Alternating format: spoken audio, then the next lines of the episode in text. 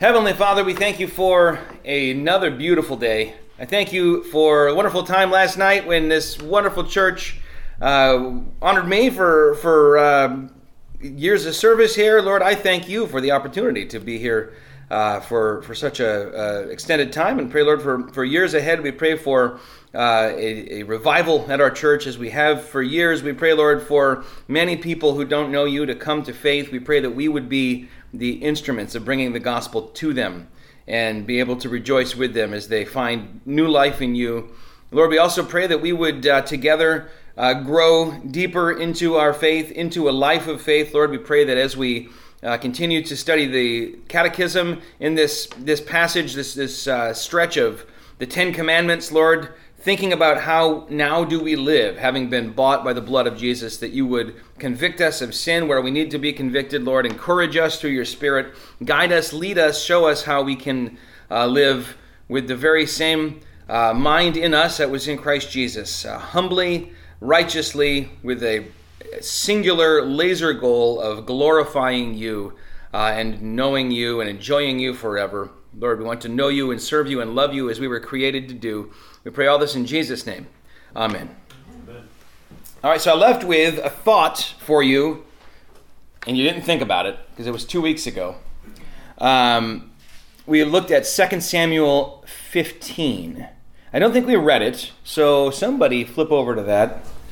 2 Samuel 15? I've never read it down. Pathetic. That reminds me of uh, issue I had with my shirts, my regular No, shirts. it doesn't. Um, you know, I mentioned Absalom. Oh, Absalom? absolutely. If you've seen Ron's Gone Wrong, it's a name that's got some cachet today. Welcome, Absalom. You like the shirt? You see, my shirt was getting caught on my belly, and I was subconsciously. I'm not. I'm not editing that out either. People, people all around the country listen to our classes, and they're going to be confused. They're going to be like, "What's his shirt? What's going on? Why is that a joke?" Second Samuel 15, 1 to 6. I can read it. Let's hear it. After this, Absalom got himself a chariot and horses and fifty men to run before him. And Absalom used to rise early and stand beside the way of the gate. And when any man had a dispute to come before the king for judgment, Absalom would call to him and say, From what city are you? And when he said, Your servant is of such a, and such a tribe in Israel, Absalom would say to him, See, your claims are good and right, but there is no man designated by the king to hear you. Then Absalom would say, Oh, that I were judge in the land, that then every man with a dispute or cause might come to me, and I would give him justice. Uh, and whenever a man came near to pay homage to him, he would put out his hand and take hold of him and kiss him. Thus Absalom did to all of Israel who came to the king for judgment. So Absalom stole the hearts of the men of Israel. I know obviously why David is so sad when his son dies, but if anybody was begging for three javelin right through the heart, it was this guy. Oh, there's nobody. I wish I was judge in Israel. That last verse, though, is what we're focused on. The eighth commandment, of course, is thou shalt not Steal. steal. And what did Absalom steal? The hearts of the people. Is that a breaking of the eighth commandment, or are we taking a being cute here and taking a figurative use of, of steal and turning it into a literal use? He's breaking some commandment here. He's obviously not honoring his father. So he's breaking the, the fifth commandment. It's almost like a combination of that, stealing, and um, coveting. Mm. He's coveting power. Yeah. Not false testimony. Yeah. Well, I don't know. It may be that there wasn't anyone designated to hear.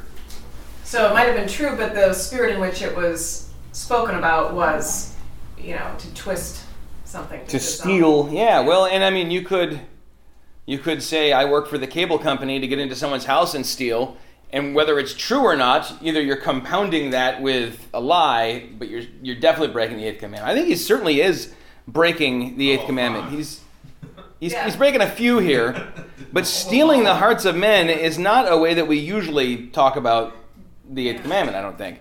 But this can happen in a way that feels innocent, right? Someone at work you want to kind of supplant, you try and kind of not make them look bad so much as just bad by comparison. Your motives become very much uh, dethrone them in the eyes of the boss and you know, steal their their position. Uh, this can happen with a marriage. Someone tries to steal the affections uh, from a spouse, um, ironically showing themselves to be the worst kind of person, but maybe successful in that. You have to be careful of stealing things that are not tangible. We talked a little last week about stealing um, digital stuff, and I was and I was uh, like, yeah, let's talk about stealing books. And somebody brought up music, and I thought, yeah, let's talk about music. And then someone brought up articles that have a paywall, and I was like, let's stop talking about this. Um, That's a thing that occasionally I find myself doing, and again, not even thinking about it because it's real easy, but it's real wrong. Is this something that uh, you've ever either been the victim of or realized you were the perpetrator of this kind of uh, theft of affection or uh, loyalty? I guess not. Just be on guard, I guess, on that one. Uh, I guess yeah. Consider it, uh, but um, obviously more as a victim of it, you know. Um, so yeah, and people uh, seems like they turn someone against you, you know. Uh huh. Yeah. Yeah. See you doing that as well, yeah. Yeah, the, what's what's being described as stealing the hearts of men is not just like I mean everyone wants friends, and and you know like, like for example, um, when I hear Alex talk about other friends that he has, that just makes me mad. I don't like that. It's very possessive. But it's okay for Alex to have other friends. But if you're in the process trying to turn others against someone, yeah, that, that seems to be what Absalom wants to do, right? Is I want to take the rightful uh, allegiance that this person has to David as their king and just kind of shift it over through, I don't know, it's kind of a combination long con and just sleazeball kind of move. And it works right up until, again, he takes three javelin through the heart because he's kicking, stuck in the tree by the hair. Um, that's in my top five Old Testament deaths, by the way. It's just a, that's a doozy. Uh, but I think that uh, you see that kind of stuff at play in Jesus' ministry. They're worried that he is going to steal the hearts of the people from them. They're not recognizing that they really belong to him because he's this longed for Messiah. Um, and you see how ugly things can get once we're kind of fighting over not a physical possession, but influence, power, uh, loyalty, close relationships. I mean, gosh, people start going from the eighth commandment to the the uh, sixth commandment fairly quick sometimes, um, and so it's it's dangerous stuff uh, to start trafficking in, in kind of stolen hearts. Ooh, I'm gonna write that down. Those are song lyrics for later. I'm just, I'm just kidding. I don't know. Sounds like it could be a novel. Stolen hearts. well, you, you can use that if you No, want. No, not a novel. I would. Not not for yours. I mean, if you're in, you know, don't you guys do some of those uh, bonnet fiction already books? but you have to have the trafficking in stolen hearts. That was makes it sounds like an '80s ballad, like a Whitesnake or something. All right, let's move on to uh, Romans 13, 7 and talk about something that's a lot more concrete, but maybe just as sensitive a topic. Say that again. Romans 13, 7. Well, they do that. Uh, maybe somebody else flip over to Leviticus 19. Most of our life verses are in Leviticus 19, so it probably is already marked. Who's got that Romans 13? Romans thirteen seven. Yeah. Uh, render to all what is due them, tax to whom tax is due, custom to whom custom, fear to whom fear, honor to whom honor. What you got there? It's a weird one. it's a it's the New American Standard, but it's not the 1901. 1901 would just be the American Standard Version. It's the New Okay. American. New American Standard. The ESV is similar. Um, pay to all what is owed to them, taxes to whom taxes are owed, revenue to whom revenue is owed, respect to whom respect is owed, honor to whom honor is owed. I like that better. They both say the same thing. Um, there is a sense that you owe something, and throughout the Old Testament law and through the New Testament, withholding what is owed is treated as a breaking of this commandment as well. You're stealing preemptively if you don't pay the wages that are due, if you don't pay the taxes that are due, and here again, not unlike in 2 Samuel 15, if you don't pay the honor that is due. There's a, a intertwining in several places of, of kind of the eighth commandment uh, and the fifth commandment, which, which requires us to um, honor all of those in authority over us. Calvin, you don't still remember any of that uh, Lutheran catechism, do you?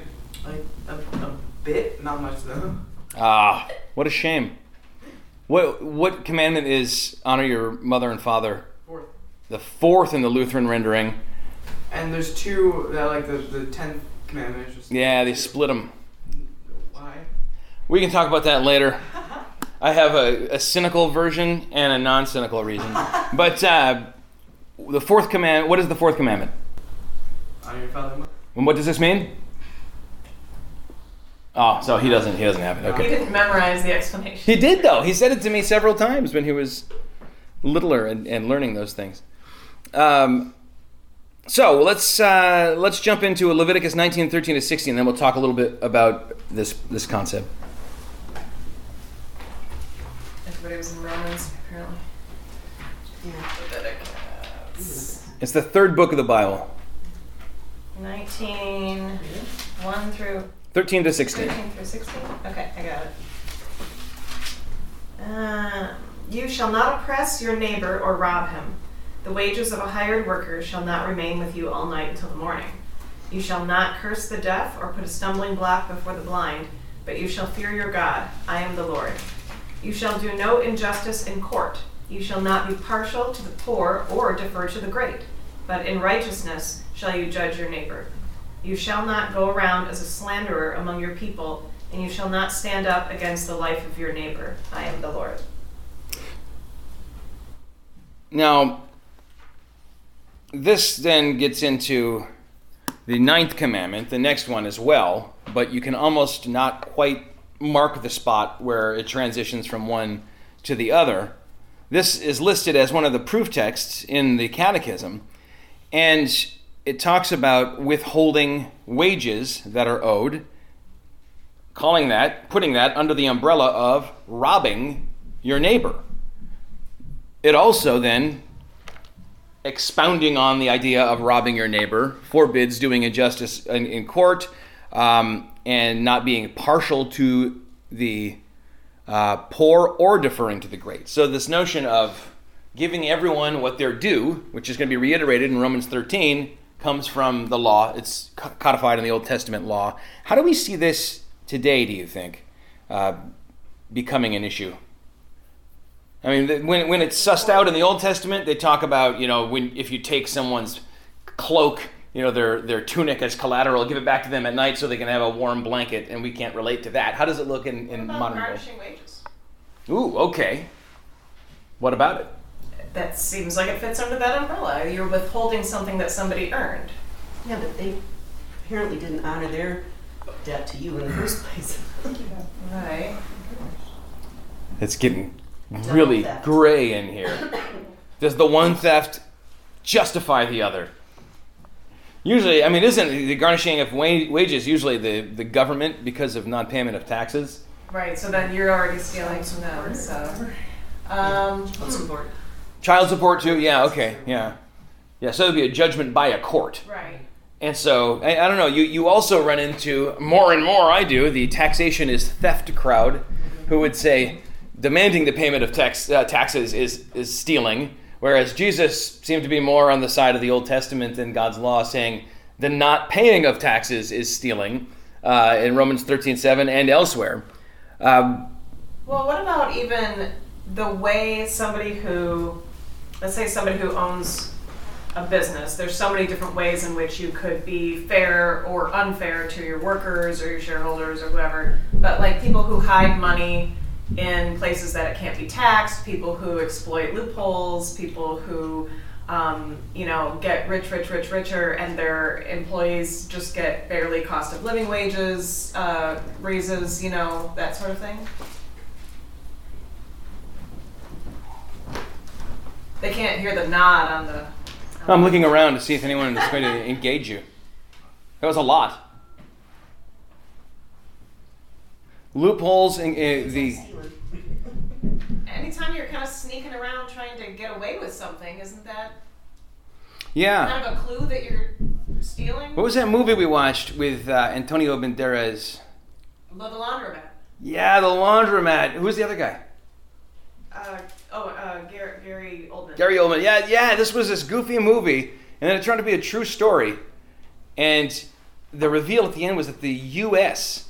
had far more shell corporations, like two states, two little states, than the rest of the world combined. More than you know these Cayman Island things and all these things that people talk about. That the U.S. was the haven for all this stuff, and uh, it was illegal sort of way for people to avoid paying taxes and pretending that this is a company that does things when really it's yeah all that stuff seems to come back around and sink people which is often an indicator that they've sinned because your sins will find you out and and ultimately But in the meantime, you still have all those other people who were yeah bilked out of never got anything. Yeah, so so uh, a, it, it began with, and it's a true story. It began with a uh, boat that sank in in Michigan, right? Or they were from Michigan, but they were in a Yeah, lake on New York or um, this uh, pleasure cruise boat. It went down, and people died. And then when the they went to get the insurance payout, they found out the insurance company didn't exist.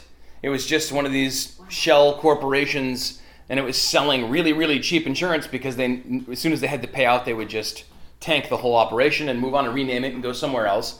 Um, that kind of thing is obvious breaking of the eighth commandment. But I think in America we have a sort of love hate relationship with this kind of overly clever bookmaking and yeah, uh, you also have st- tons of stories where those people are the heroes, the sort of sneaky yeah people who are getting away with stuff.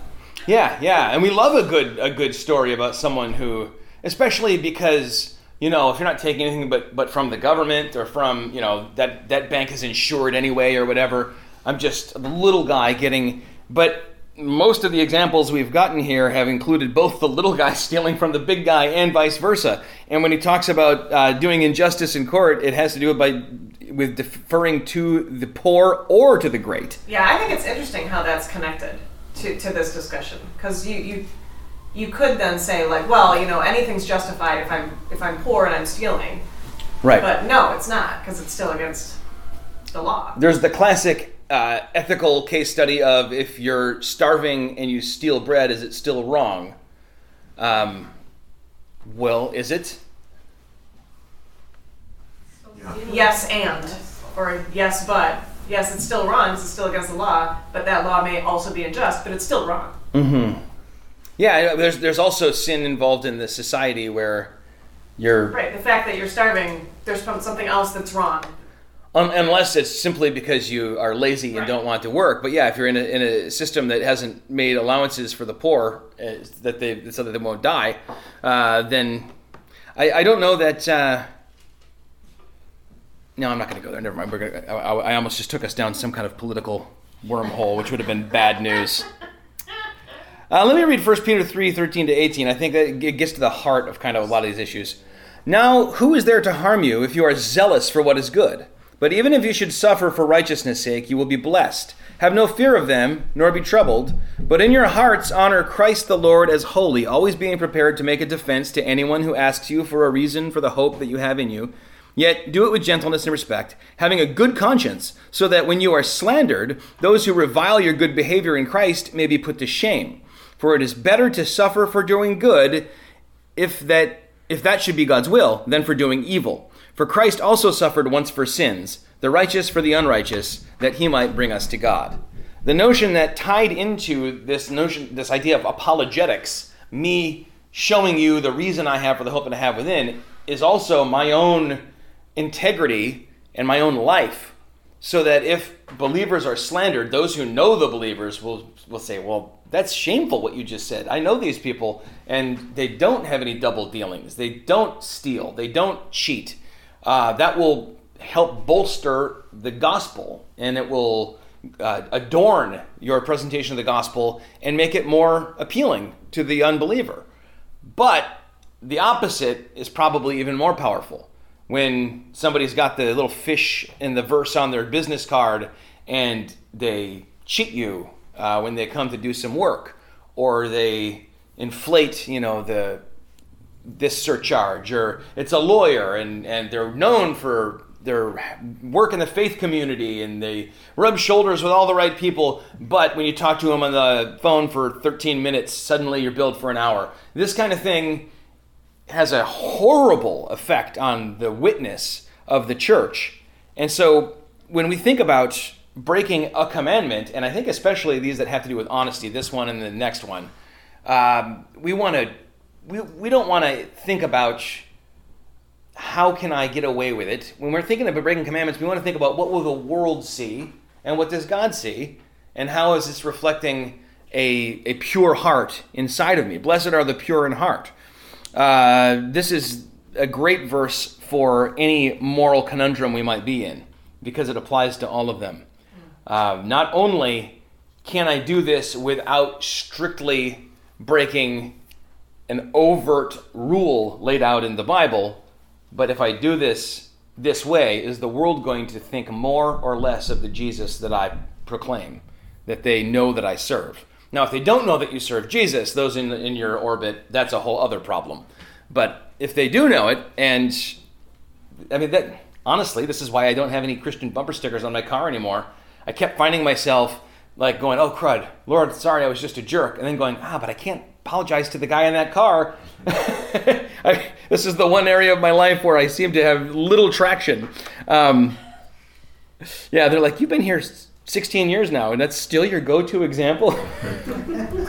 Mine too. Having a real little kid was helpful, but now that he like will comment on the other drivers doing jerky things, it it's lost its power. What about uh, the notion of then just being party to theft or looking the other way? Um, we could look at Psalm 50. Uh, if someone wants to switch, switch, uh, flip over to there, and then uh, Proverbs 24, uh, 24, 24. There are a number of passages about the wise and upright uh, not being even kind of second-hand party to um, the double dealings. What's the verses in Psalm? Uh, Psalm 50, 18. If you see a thief, you are pleased with him, and you keep company with adulterers. That also reminds us of Psalm 1 1, right? Not to be in the, the counsel of the, the wicked, not to be amongst the, the scoffers. What about Proverbs 24 24? You're right there, Aaron, or somebody else. Proverbs 24. 24. Yes. Whoever says to the wicked, You are in the right, will be cursed by peoples, abhorred by nations. Now, if you know of theft happening as a Christian, are you honor bound to address it, report it? Say you're at uh, that Pappy factory where all that really, really expensive bourbon got stolen. Remember this? They thought it was a big heist, millions of dollars of, uh, of bourbon stolen all at once, and then they realized it was just people walking out with a bottle here, a bottle there, a case here to sell on the side or to give to their people friends. there? Yeah, Oh my gosh. and it had started when it wasn't all that valuable, but it, when, when bourbon was just something that like hillbillies drank, and then it became a hipster thing, and it got more and more and more and more and more expensive, and it turned into this huge theft. People went to prison, and it, it became a uh, national story because it was this heist that happened in sort of trickling in slow motion, but everyone was sort of in the know. Everyone knew whether they did it themselves or not. Around here, it's not uncommon to see someone back their pickup truck to the door and grab a case and put it there, and we don't do enough audits. And then one, at one point, they were like, "This this area is worth millions. Get out the clipboard and do a count." And they they said, "Wow, someone just cleaned us out. We lost all this stuff." Who's culpable there? Just the people doing it, or is there a responsibility for someone who's a follower of Christ to I don't want to say tattle, but uh, bring that to the attention of those who are being wronged. Sean, I can tell that you think this is a funny question, so I want your take I on have a story Okay. I used to work at the Liquor Control Commission, and my mother got me the job, and I worked at night. And I came to work when people were leaving, and my mother was there, and we're standing at the top of the stairs, and all these guys are coming out of the, the warehouse, and they all have brown bags in their hand. Oh and my mom said, Isn't it nice? They all bring their lunch. Oh, that's so sweet. and they were not bringing their lunch. Their, their wives packed them a nice lunch. Everybody had a bottle of something in there. Richard mentioned the same thing from when he, he worked. That was that. Now that was stuff that was seized, probably, right? So, No, this was they. they're- No, this was. oh, okay. The liquor commission had. I mean, every drop of alcohol that came into the state had to go through this building. Oh, oh, wow. And they were just skimming right off the Yeah, the. they were just. I know. That's an interesting. Under Dave Marvin, I'm sure that's no longer happening. But Well, in- under uh, John Engler, they dissolved the, that part of the liquor control. I see. Now the alcohol goes straight from the producer to the store. That makes a And little we more just sense. tax Like what? What would they do with it there besides? Well, they put our our stamp on. It. Take a little- Oh, they put us. and Okay. made Taste a sure little. it was taxed and Okay. and it, you know it was a prohibition thing. It, af- right after prohibition, they Mm. opened up. They started the liquor control commission. you're telling me that prohibition led to something shady? Who would have thought? Huh. Did you ever say anything to anyone about that? No. Did it ever bother you that you didn't? uh, enjoyed a few of those perks. Ah. It makes you think of like on a, a bad cop show where like if you don't take a little kickback, a little of the cream, everyone is Nobody suspicious of you. Yeah, you gotta you gotta get in on it, or the other dirty cops aren't gonna. And there's always you know the one who simply will not because he's absolutely untaintable in his in his character, unimpeachable. Uh, it it is an easy way to you know not be liked, to be the one who's always saying, "Wait a minute, that's not right." Yeah. And it brings me back again to the, the question is this incumbent upon Christians to be the, the Allison? Allison is Aaron's sister, and I, I've known her since we were both in first grade, and that's what she did all the time. You're not allowed to do that, I'm telling Mrs. Grew. We're friends now, these 40 years later. But it was a, it was a turbulent 20 some years.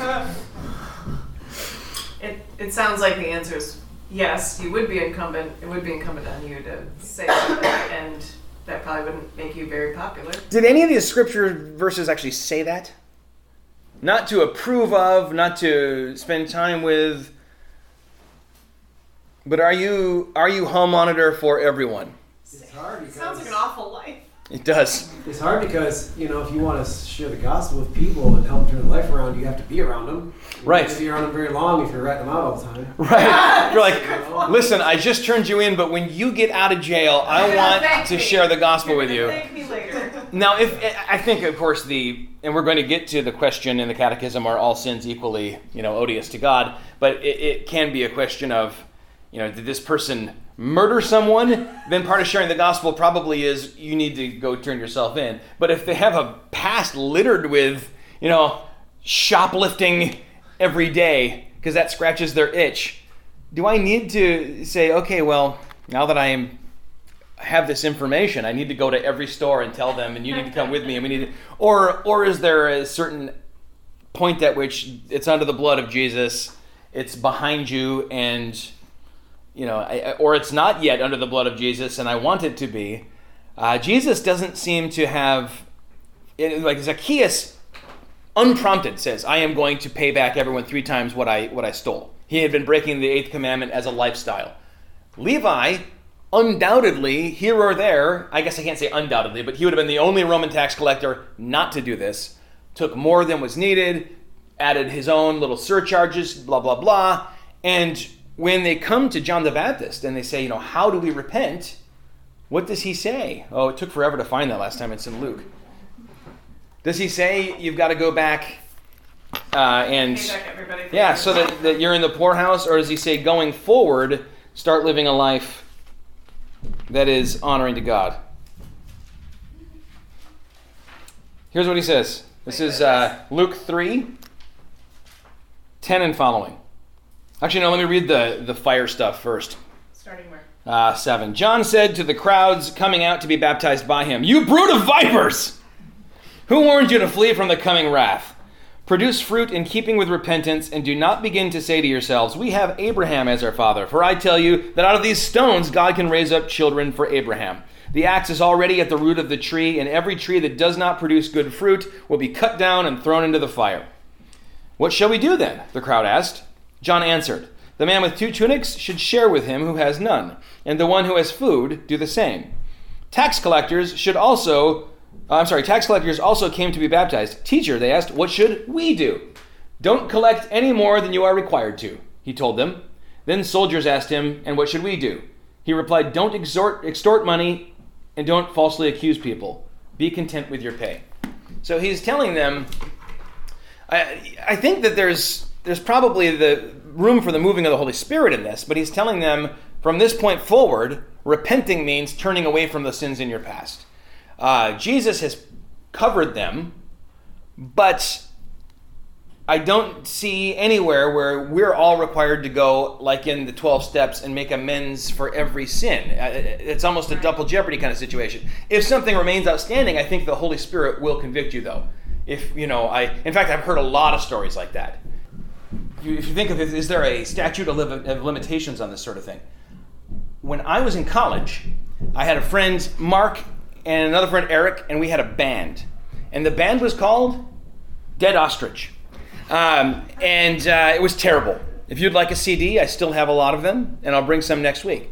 Uh, but my buddy Mark and I were really good friends. We were roommates after we moved off campus and stuff. We, we were we were really tight. And then Eric was this kind of weird guy, uh, unusual cat, and he lived upstairs in a different room with a different guy. And one day we went in his room and borrowed his fuzz pedal, which is the pedal you plug your guitar into it, and you plug that into an amp, and it makes it sound, you know, dirty, grungy, instead of a clean sound. And we did that because we were we were going to Calvin College and sitting on the roof of his car and playing our guitars through the car's sound system. I don't remember why.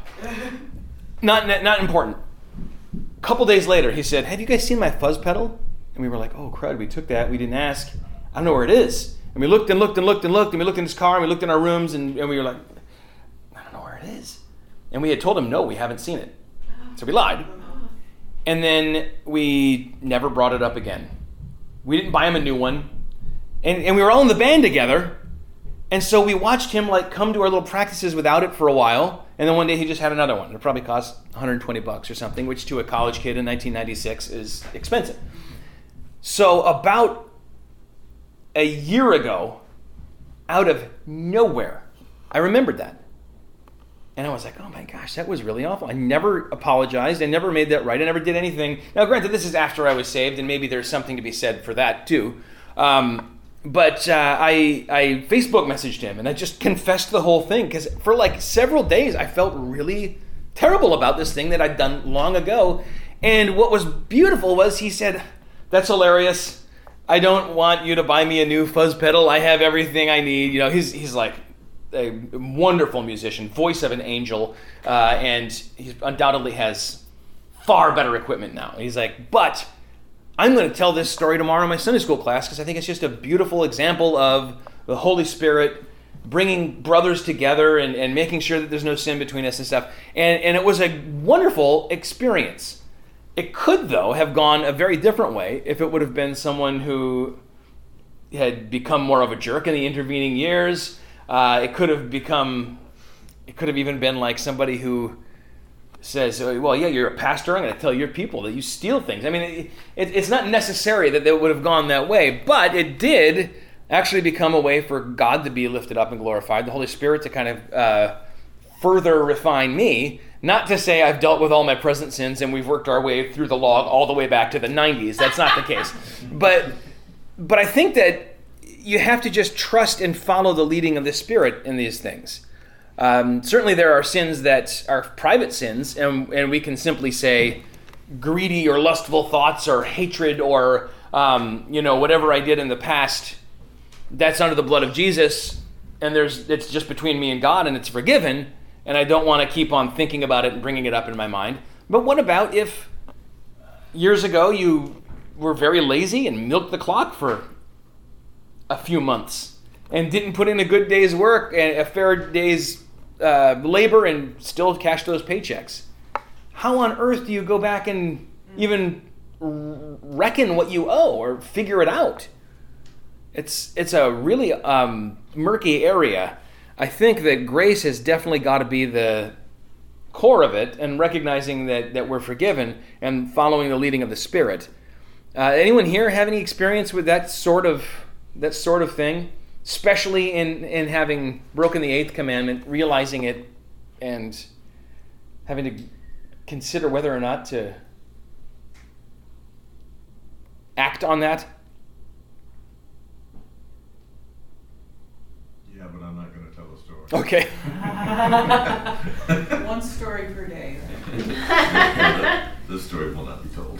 Um, I think about like with the holidays coming up, you know, what are we going to hear around the Thanksgiving table? What are we going to hear around the Christmas table with our family, the extended family, and in every little instance, you hear, oh, you know, I got over on my employer, or, or I, I, I, I got this one over on on uh, the state.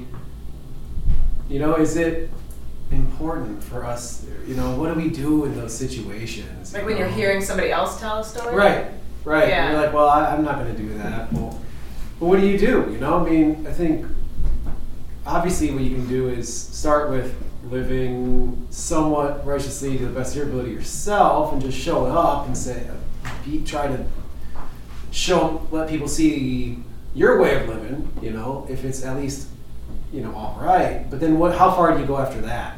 You know, I don't know. It's a tough question. yeah.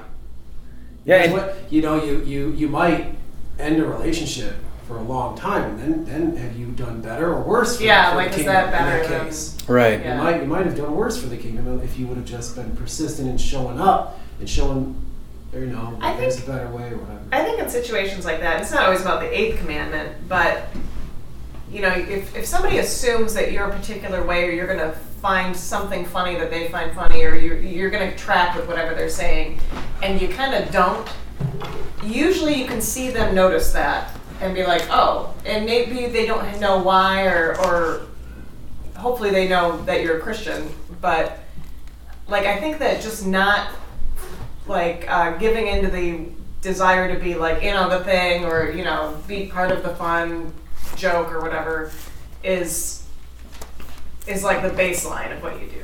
And i don't know that you would necessarily with everyone do much more than that but i think just showing like yeah this isn't really funny to me And certainly, using the law as the mirror to show people their need for a Savior is part of proclaiming the gospel. Jesus always does it. Uh, the Gospels seem to almost always do it, but you, you have to choose the moment Right. because you can't do that every time you interact with someone and say, "Let's just, You're not gonna hey, it's me, the guy that goes over your sins with you all the time." right um, and again, I think this Holy Spirit, uh, uh, you've got to just ask God to give you the wisdom and the leading to know when to bring something like that to a head and when to, to just be there for that person, like Jesus, who was a friend of sinners. If you're a friend of sinners, it doesn't mean you're like always annoying sinners. Um, he listened to them, he, he spent time with them, he cared about them. Um, I have the two texts you might want to write down. These is kind of two different uh, takes on the whole thing, and I think it, it, they're both prompted from within by the, the moving of the Spirit. Luke 19 8 is where Zacchaeus stood up and said to the Lord, Look, Lord, here and now I give half of my possessions to the poor, and if I have cheated anyone out of anything, I will pay back four times the amount. How could he afford that? because he'd stolen a lot Dude is so rich. Yeah, he's, I guess, assuming uh, maybe he hasn't cheated that much. or maybe he made money on what he stole Yeah, yeah, he's, he's grown the, the thing. Too, but Uh, yeah. And maybe he's assuming everyone won't come back on the, you know, and take him up on the offer. I don't know, or maybe he's just speaking out of just the exuberance of, of feeling forgiven, and he's you're gonna wish he hadn't said that. Uh, Ephesians 4:28. We just recently uh, were in this latter part of Ephesians uh, in Big People Church. Uh, on verse 28, he says, He who has been stealing must steal no longer, but must work, doing something useful with his own hands, that he may have something to share with those in need. Again, pointing you, even speaking to the saints, away from stealing toward giving, but not necessarily a yoke of the law saying, at this point, you must go back and uh, you know pay everyone back four times what you've stolen.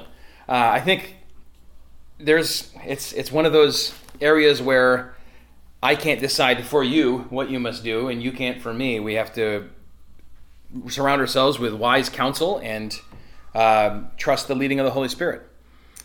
And let's skip that. Let's skip that. What time is it? Um, 20 after. Let, let me read you a little Flavel Flav. John Flavel. His catechism on the catechism is spectacular. Extra credit reading. What else is required in this commandment? There's always one of those. More. Give me some more. Answer. It, it requires us not only to get and keep the things of the world in a lawful manner, but to distribute and communicate them to those who are in want, and not cast them into temptations of sin or inevitable ruin. He quotes Isaiah 58:10, but I think that Ephesians 4 passage is all you would need because he says, if you're stealing, stop stealing. Instead, work hard and give. Um, that's the other side. You, you run away from stealing by being conscientious and having integrity, and also by giving and not viewing what you have as something of yours to hold tight to, but holding it loosely as an ambassador, saying, I have this in order to serve God and, and help others. Uh, if, Isaiah 58:10, by the way, says, "And if thou draw out the soul to the hungry and satisfy the afflicted soul, then shall thy light rise in obscurity, and thy darkness to be as noonday." Right? 1 John 3:17, "But whoso hath the world's good and seeth his brother have need and shutteth up his bowels of compassion from him, how dwelleth the Lord of God in him?" Open those bowels, you guys, on your neighbor. Um, certainly uh, it's saying if you if you seal up your heart we translate that word heart now uh, even though it sounds like bowel a bowel word splachna um, the seat of the emotions are, is the heart for us. And so we would say don't close down your heart if you see someone in need. If you do how can god's love dwell in you? Um, and the question comes up how do you know when someone's in need or just faking it? Again you have to trust wisdom. And i'm going to be honest there's a lady really chilling out on a, a real swank looking chair at a corner near my home. And every time I see her, I don't find myself going, Oh, do you need me also to hand you a $40 or something out the car window? I think maybe stop stealing, work with your hands, and give to the poor. Um, the real poor, who I find in uh, my experience to be usually kind of loath to ask for help and, and ashamed. Question, Flavel Flav. What else is required in this commandment? So his first question was, What else is required? His next question is, Ah, but what else is required? It requires in every man a public spirit to procure and promote the good and prosperity of others. Someone flip over to 1 Corinthians 10 24 that this is so so i think what he he does with these what else is required things is what jesus does with the law in the sermon on the mount like if you're a believer this shouldn't just be where's the bar i have to barely clear it should be crank it up not in order to earn god's love but because we have been forgiven now we want to use this as the yardstick the rule of life Let no one seek his own good, but the good of his neighbor. And the King James says, Let no man seek his own, but every man another's wealth. That's interesting. Whether the good of your neighbor in general or the wealth. I don't have my Greek New Testament in front of me to, to suss it out. All right, and then one more question from, from John Flavel. Uh, what else is required in this commandment? it requires restitution of all goods unjustly gotten or taken from others. And he points to Leviticus 6 4. Then it shall be, because he hath sinned and is guilty, that he shall restore that which he took violently away, or the thing which he hath deceitfully gotten. And the restoring of pawns and pledges where they are due. And he points to Ezekiel 18:7, And hath not oppressed any, and hath restored to the debtor his pledge. Uh, and that is, uh, of course, a big deal uh, when you might take something that someone needs for their livelihood and hold it in as collateral, uh, whether it's their tunic or their plow or or whatever, uh, or things that are lost if we can discover the true owners. So he's taken us deep into this stuff. Now we're thinking about uh, you you pick up the wallet and there's no ID in it, or even you just pick up the twenty dollar bill off the ground and there are people around. Now, I once did a survey just for fun and found that in a room full of 40 people, 13 had just just dropped a $20 bill. I figured this out by asking them quietly, "Hey, did you just drop a $20 bill?" And they went, "Oh yeah, I did. Thanks." Um, so that one might be hard to do to determine, but if you can determine this is belongs to someone else. I don't know. I, have I've known believers who are real quick to even buy something that they think might be stolen, but it's a good deal. If we can figure out how to return property to the one who it rightfully belongs to, where we are required to do that. This Leviticus 6 thing, we're not under the Levitical law, the ceremonial law.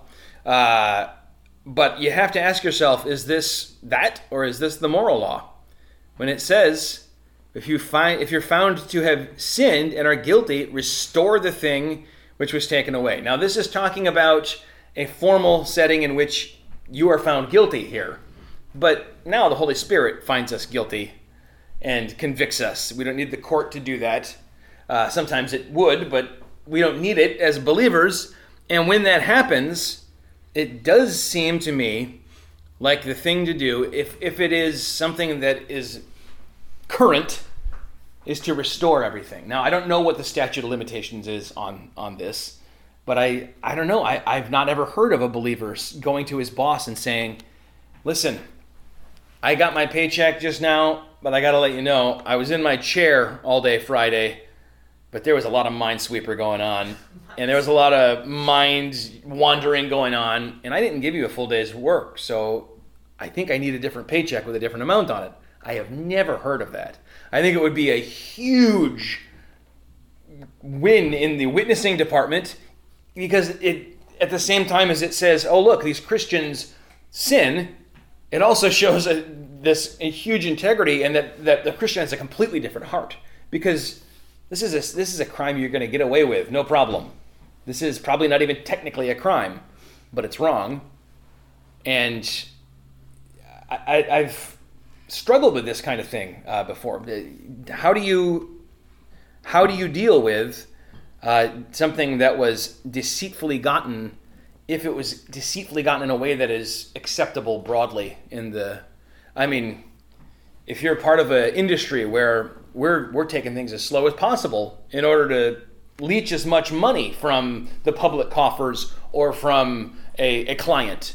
Uh, is that wrong? Is that something I need to repent of? And does repenting, as it seems to, uh, involve making it right, at least as far as I have gotten gain from it?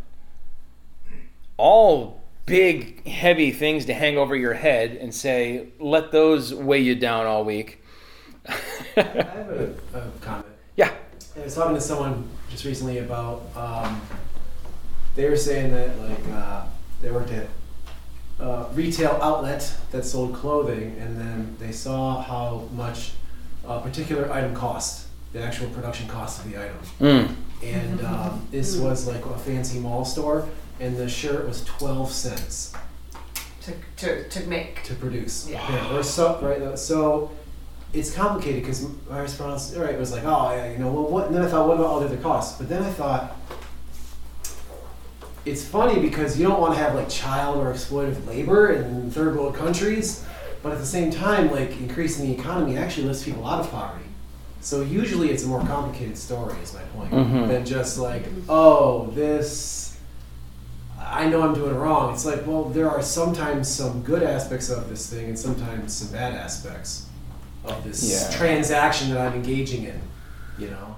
Well, and when people start taking it to an extreme of like, uh, I'm not giving the person what is owed if there's someone along the line who's not getting paid a fair wage. So now I, I'm all for fair trade, whatever we can do. Um, but I think you fall into then like uh, anyone here watch The Good Place? Very theological show. They're in they're in heaven. Uh, Chidi is one of the main characters, and he's convinced that he's going to go to hell when they discover that he found out that when you buy almond milk, what was it?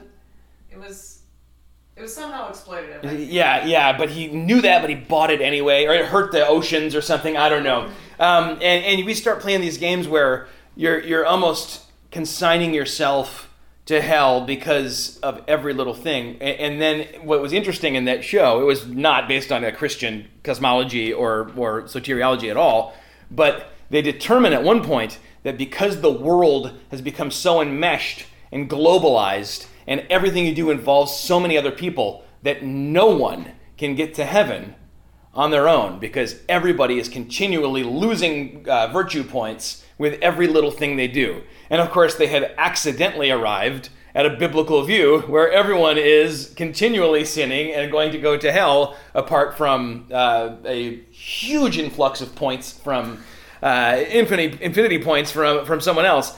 Uh, but yeah, I, I feel you. Where, where we we could get so wrapped up in the minutia of our of our lives. It's almost like y- you try not to learn too much about anything because once you know too much, then you're like, oh crap, well I can't do that now, or I can't buy this now, or That too, though, If I can be had a dangerous known, it road would've to go been down. fine. Yeah, yeah. Because one could say, well, my uh, my hourly rate, I'm actually worth a thousand dollars an hour. They're stealing from me. right, you could say You know what I mean? that. like what? So it, that I think that's why. That would have to be agreed upon, I suppose. But But yeah, right. So But I mean, value of things is is all you know. It's a moving target. It's what somebody will pay for it, it's right? negotiation. it's moving faster and faster now with NFTs and cryptocurrency and like So nothing's worth a bunch of money. But it is interesting to think of the, the context in which these um, things were written down, being like you would.